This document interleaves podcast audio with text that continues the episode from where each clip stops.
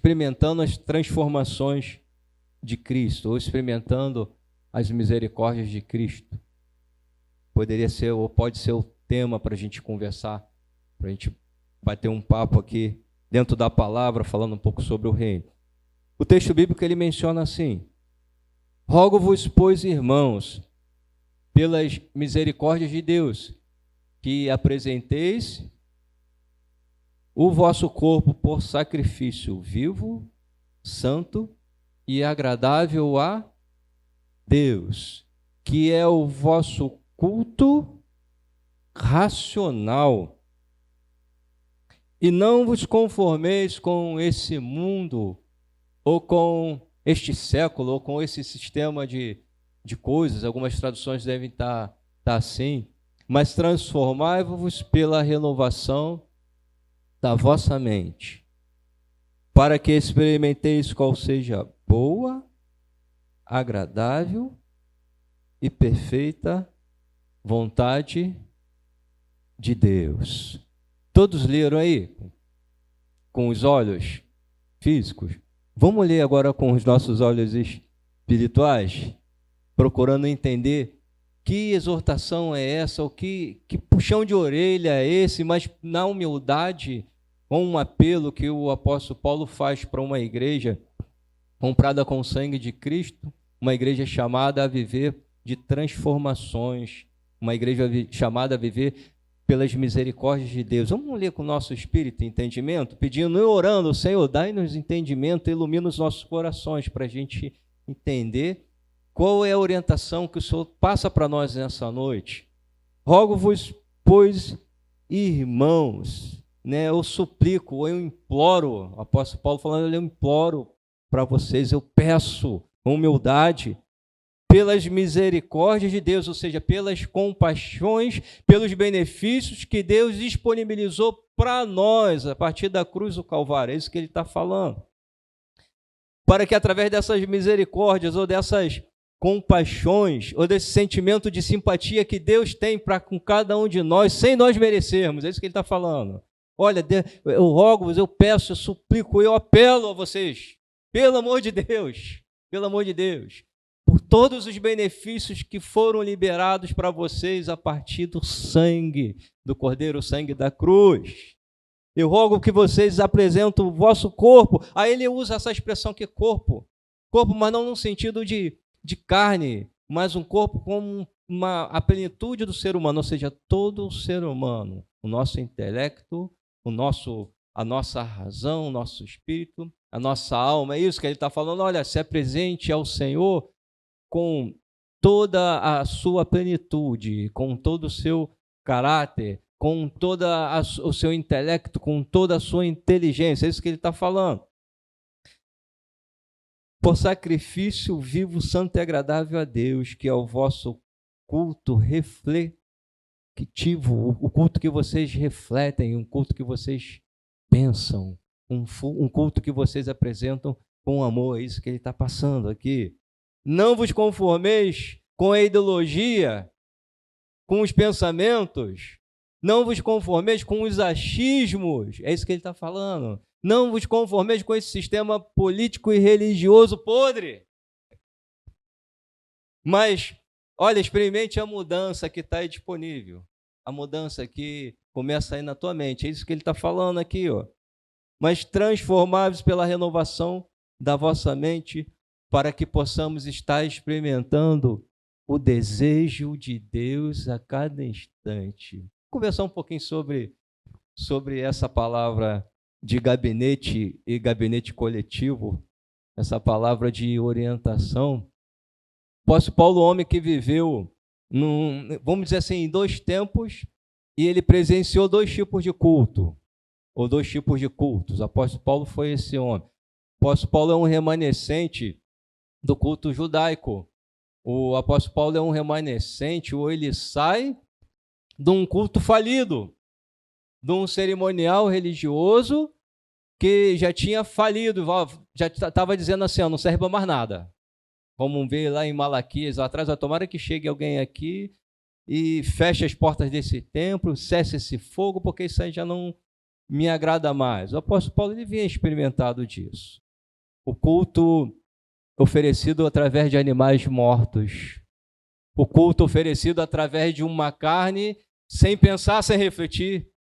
Que se a gente parar um pouquinho para analisar, o culto que, que o apóstolo Paulo ele presenciou, ele fez, e ele até ensinou, porque ele era fariseu, segundo a, a, descendência de Gamaliel pelas escrituras, e ele era entendido nesse assunto. E ele presenciou, e o Antigo Testamento, o Antigo Pacto, vinha falando dos cultos que eram oferecidos através de animais mortos a Deus. E Deus ele já estava saturado, porque não, não tinha mais efeito. E interessante que ele fala, quando ele fala assim, olha, é, eu, eu faço um apelo a vocês. Eu faço um apelo a vocês porque é algo que eu experimentei. Eu, é algo que eu vi. É algo que eu criei, que eu creio, por isso eu estou falando. Isso está escrito. Eu criei, por isso eu falei.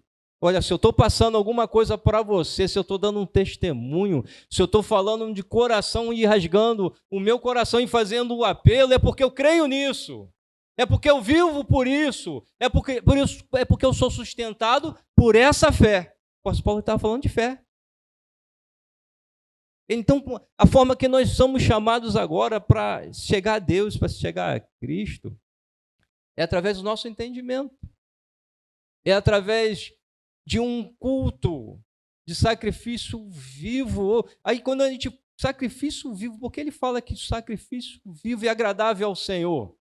E quando a gente vai ver lá para o antigo pacto, e quando não, a gente não fica só no negócio da pano, pano para manga, porque não fica só no sacrifício judaico, porque o sacrifício judaico ele já tinha é, é, é, é pegado redes, ou seja, ele já tinha aberto. A gente vê hoje tantos cultos que são base do culto judaico, matança de animais, com derramamento de sangue de animais, isso vem lá, de, era uma coisa que já tinha, chegou assim diante do Senhor, isso aí, não suporto mais isso. Aí ele fala assim: agora nós somos chamados através da fé, através da mente, para apresentar ao Senhor um sacrifício vivo, ao inverso daquele sacrifício morto, que não é mais aceito por Deus. E isso é agradável, isso é agradável a Deus. É isso que faz nós é, é herdarmos o reino de Deus. Aí me fez lembrar, me fez lembrar Jesus Cristo conversando com um certo homem que, que ele entendia tudo do, do, do antigo culto. Ele sabia, Nicodemos. E ele estava cansado de, de fazer aquele culto dia após dia. Ele estava cansado de, de apresentar aquela adoração a Deus que os seus pais, seus ancestrais tinham passado. Mas ele ouve alguma coisa nova e, e, chega uma essência no coração dele, ou seja, quando ele chega para Cristo para perguntar aquilo, é porque a mente dele já estava sendo desperta pela graça. Sim, eu quero participar desse reino. Aí Jesus fala para ele: olha, importa nascer de novo, importa nascer da água e do espírito. Jesus estava falando uma coisa ali que o apóstolo Paulo vai ter a revelação: olha só, nascer da água e do espírito. Não é nada que vem de fora para dentro, não são águas batimais que a gente passa uma vez, não é um jejum forçado, não é algo que a gente passa para a igreja, olha, tem que fazer. Essa campanha você tem que fazer, essa aliança você tem que fazer. Olha, no antigo pacto, não, não, nascer da água e do espírito é ser transformado na mente, ser transformado lá por dentro, é de dentro para fora.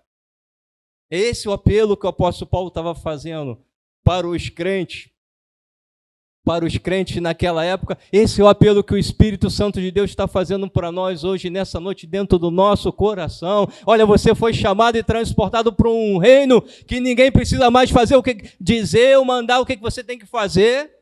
Ninguém precisa botar mais um terrorismo sobre a tua vida que se não fazer vai para não sei aonde. Não, você foi chamado para um reino que é vivo, um reino que ele é conduzido pelo próprio Espírito de Deus e o Espírito de Deus ele só fala com o Espírito vivo, um Espírito que foi resgatado, um Espírito que está vivo. Por isso que ele fala, olha, sacrifício vivo e agradável ao Senhor. Sacrifício vivo e agradável ao Senhor quem está no antigo pacto não tem condições de fazer.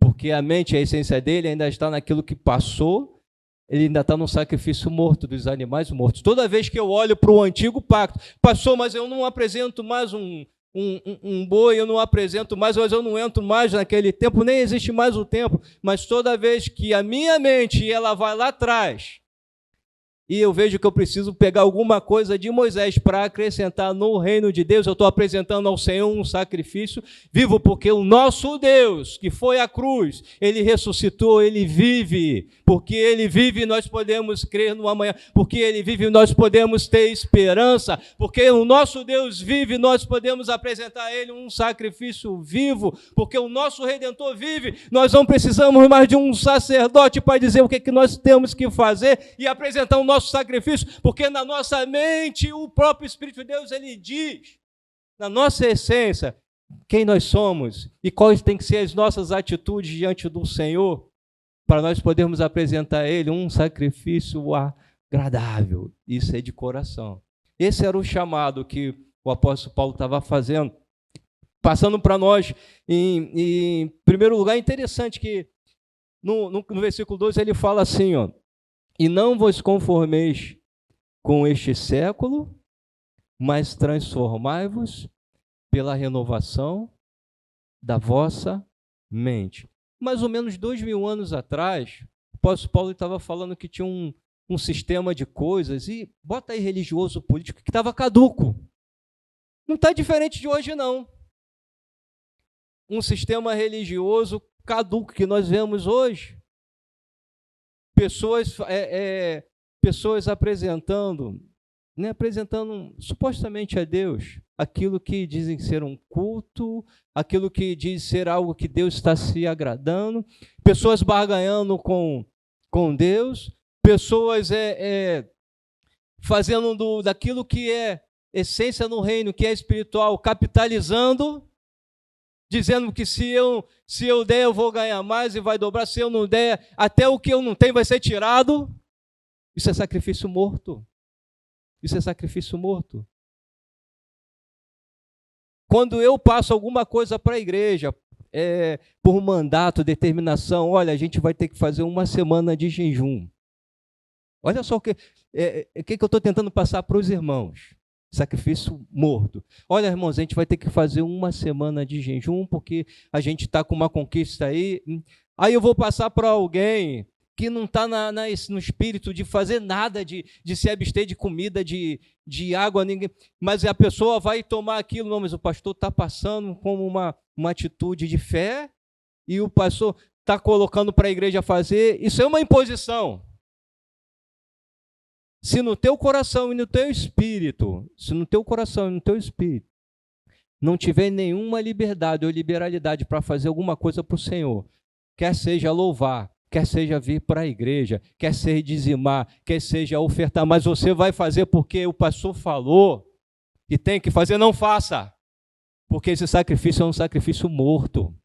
Porque o Deus que nós nos tirou e nos transportou do império da ignorância, império da ignorância é isso tudo aquilo que não agrada a Deus, tudo aquilo que não vem de coração, tudo aquilo que não vem da tua mente, tudo aquilo que vai, vai fazer você sacrificar, você vai sentir dor e vai derramar lágrimas, mas você não vai sentir o teu coração à vontade e agradável diante do Senhor.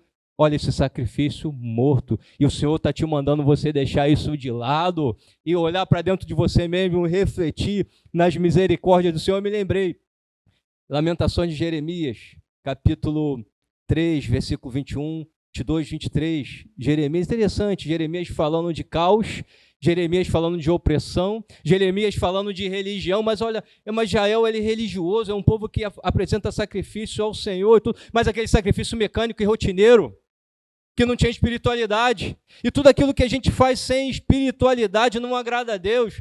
E tudo aquilo que a gente faz sem espiritualidade não está ligado às misericórdias do Senhor? A Jeremias ele fala assim, ó, quando ele olha aquele caos todo, e ele pensa assim, mas o meu povo é religioso. Mas tem um templo ali, o meu povo oferece sacrifício, mas tem um sacerdote. E vem no coração dele um peso, Tem uma expressão que ele usa, olha, quando eu, eu, eu mastigo, parece que eu estou mastigando pedrinhas, eu tô, estou sentindo dor, isso está horrível, está me dando angústia. Aí vem uma luz lá no coração de Jeremias, na mente, refletindo.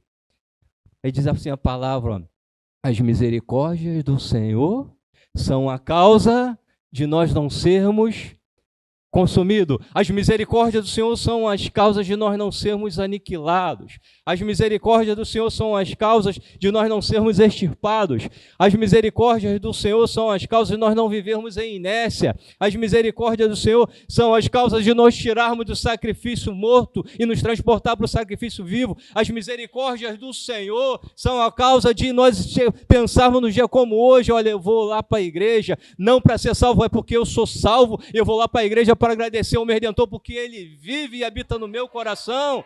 As misericórdias do Senhor são as causas de nós olharmos para o amanhã e a gente vê assim, ó, tem esperança, tem vacina, tem político com vergonha na cara, tem uma igreja com autoridade aqui nessa terra que pode mudar as coisas. Glórias a Deus. Glórias a Deus. O apóstolo Paulo ele estava trazendo uma revelação sobre o que Jeremias falou lá atrás. Olha, as misericórdias. Quando ele fala aqui, ó, rogo-vos pelas misericórdias de Deus. Olha de novo para a tua Bíblia. O que está escrito aí no primeiro versículo? Rogo-vos pela palavra do pastor ou do sacerdote. Rogo pelo tempo de campanha que a gente vai precisar fazer, ou colocar uma fitinha no braço, ou fazer uma sequência de jejum para receber alguma coisa de Deus. É isso que ele está falando? O que está falando aí? Rogo-vos. Hã? Oh, glória!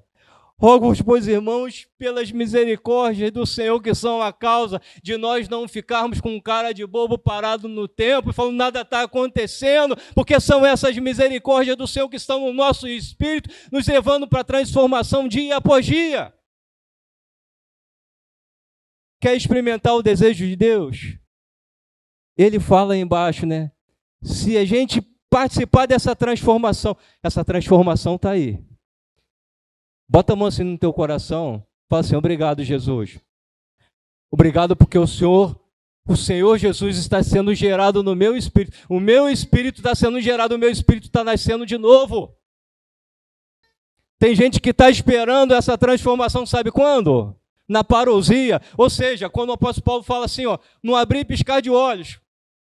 Quando a trombeta tocar, tem gente que está, ah, mas eu vou ser transformado. Não, por enquanto eu vou ficar com esse corpo débil. A gente tem um corpo débil, fraco, cansado, mas tem um espírito vivo, dinâmico aí, que vive pelas misericórdias do Senhor. Tem gente que está experimentando essa, está esperando essa transformação quando estiver no paraíso.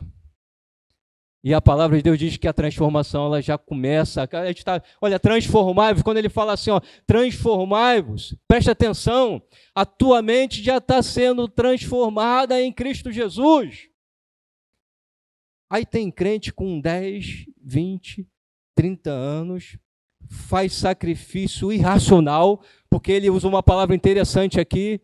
Quando a gente apresenta ao Senhor um nosso culto agradável e toda a plenitude com o nosso coração, com o nosso entendimento, aí é que a gente apresenta um culto racional. E esse culto racional, o que é um culto racional? É um culto que eu penso, é um culto que eu reflito, é um culto que eu ouço. Olha, mas me ensinaram assim que eu tenho que ficar duas horas ajoelhado.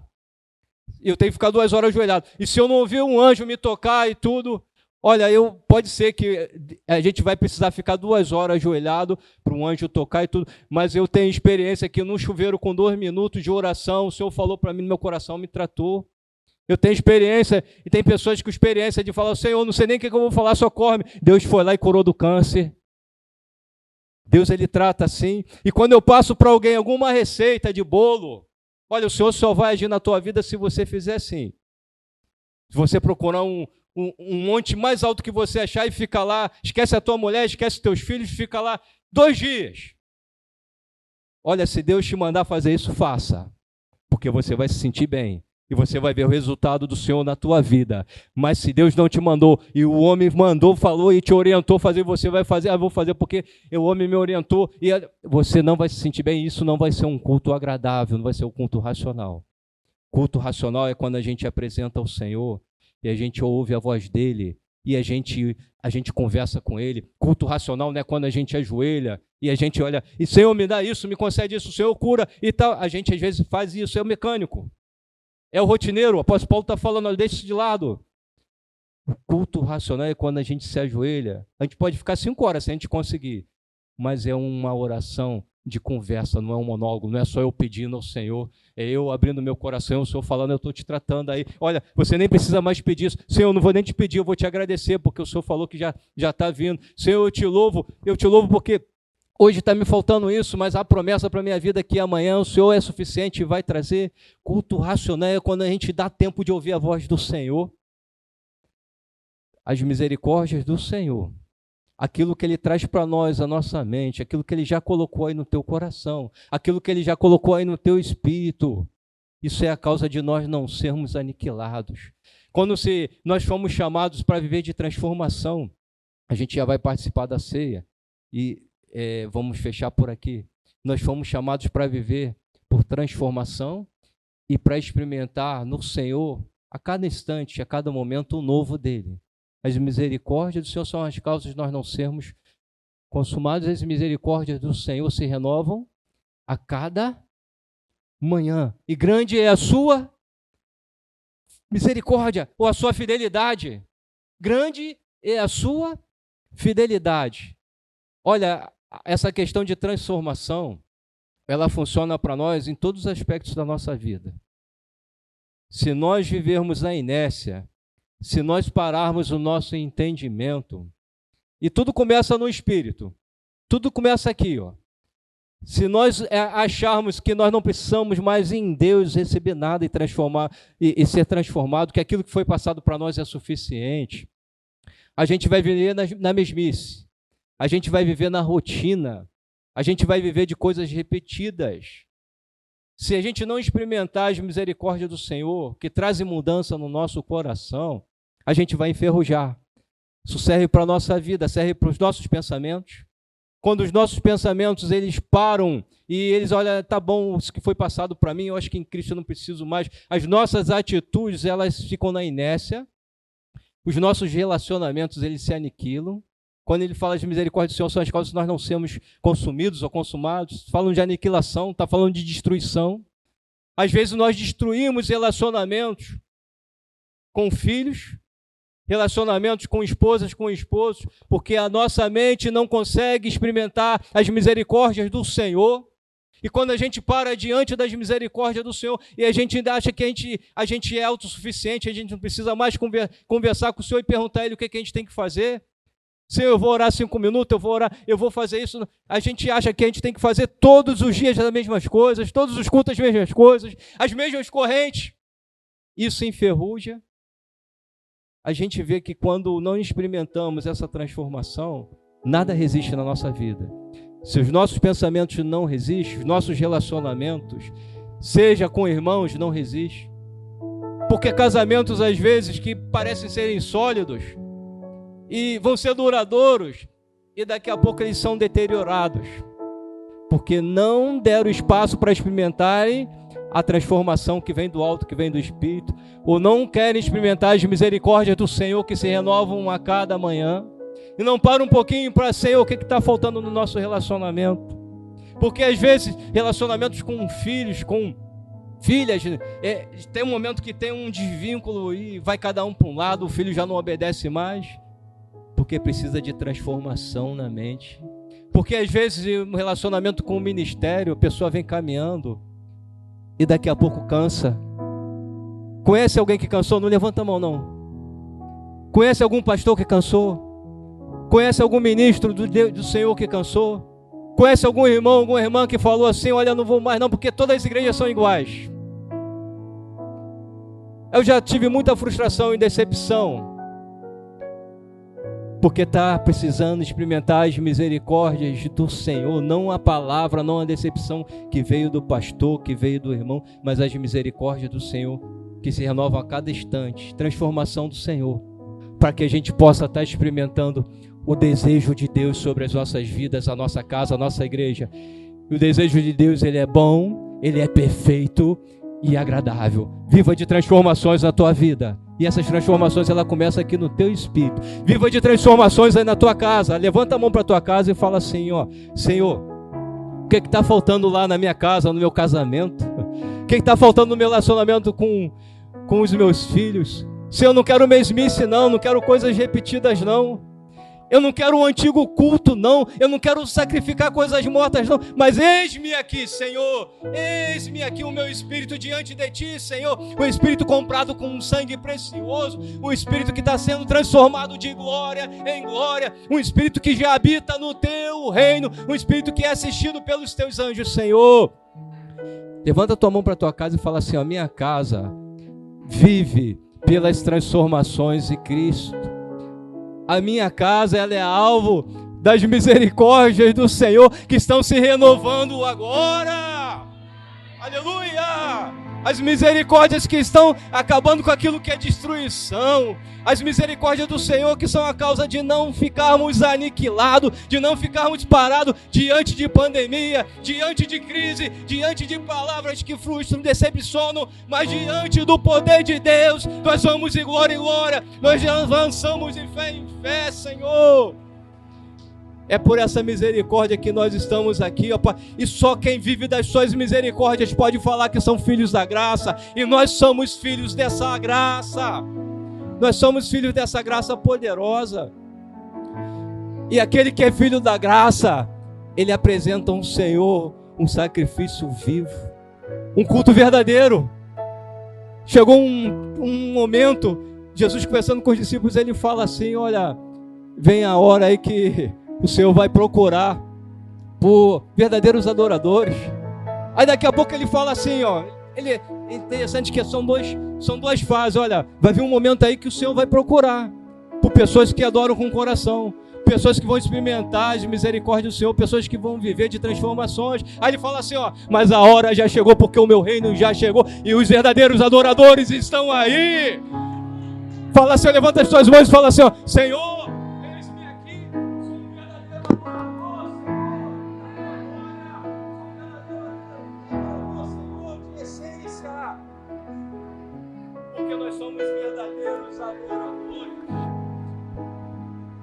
porque somos adoradores de fogo. Adoradores de fogo. Somos adoradores do verdadeiro altar.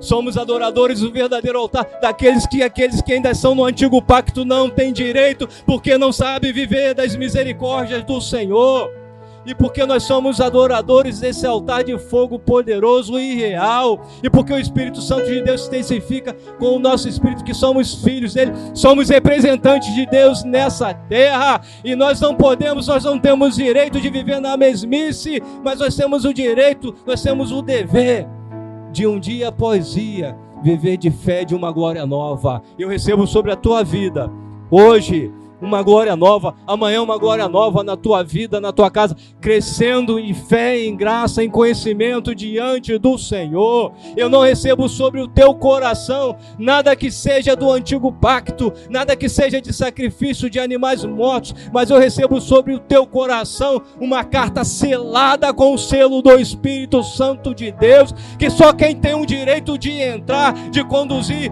de falar, de assistir e de ser suficiente é o próprio Espírito o próprio Cristo sobre a tua vida, em nome de Jesus. Olha, leva poder sobre a tua vida, sobre a tua casa, porque há poder dentro de você, em nome de Jesus. O que, que falta na tua vida?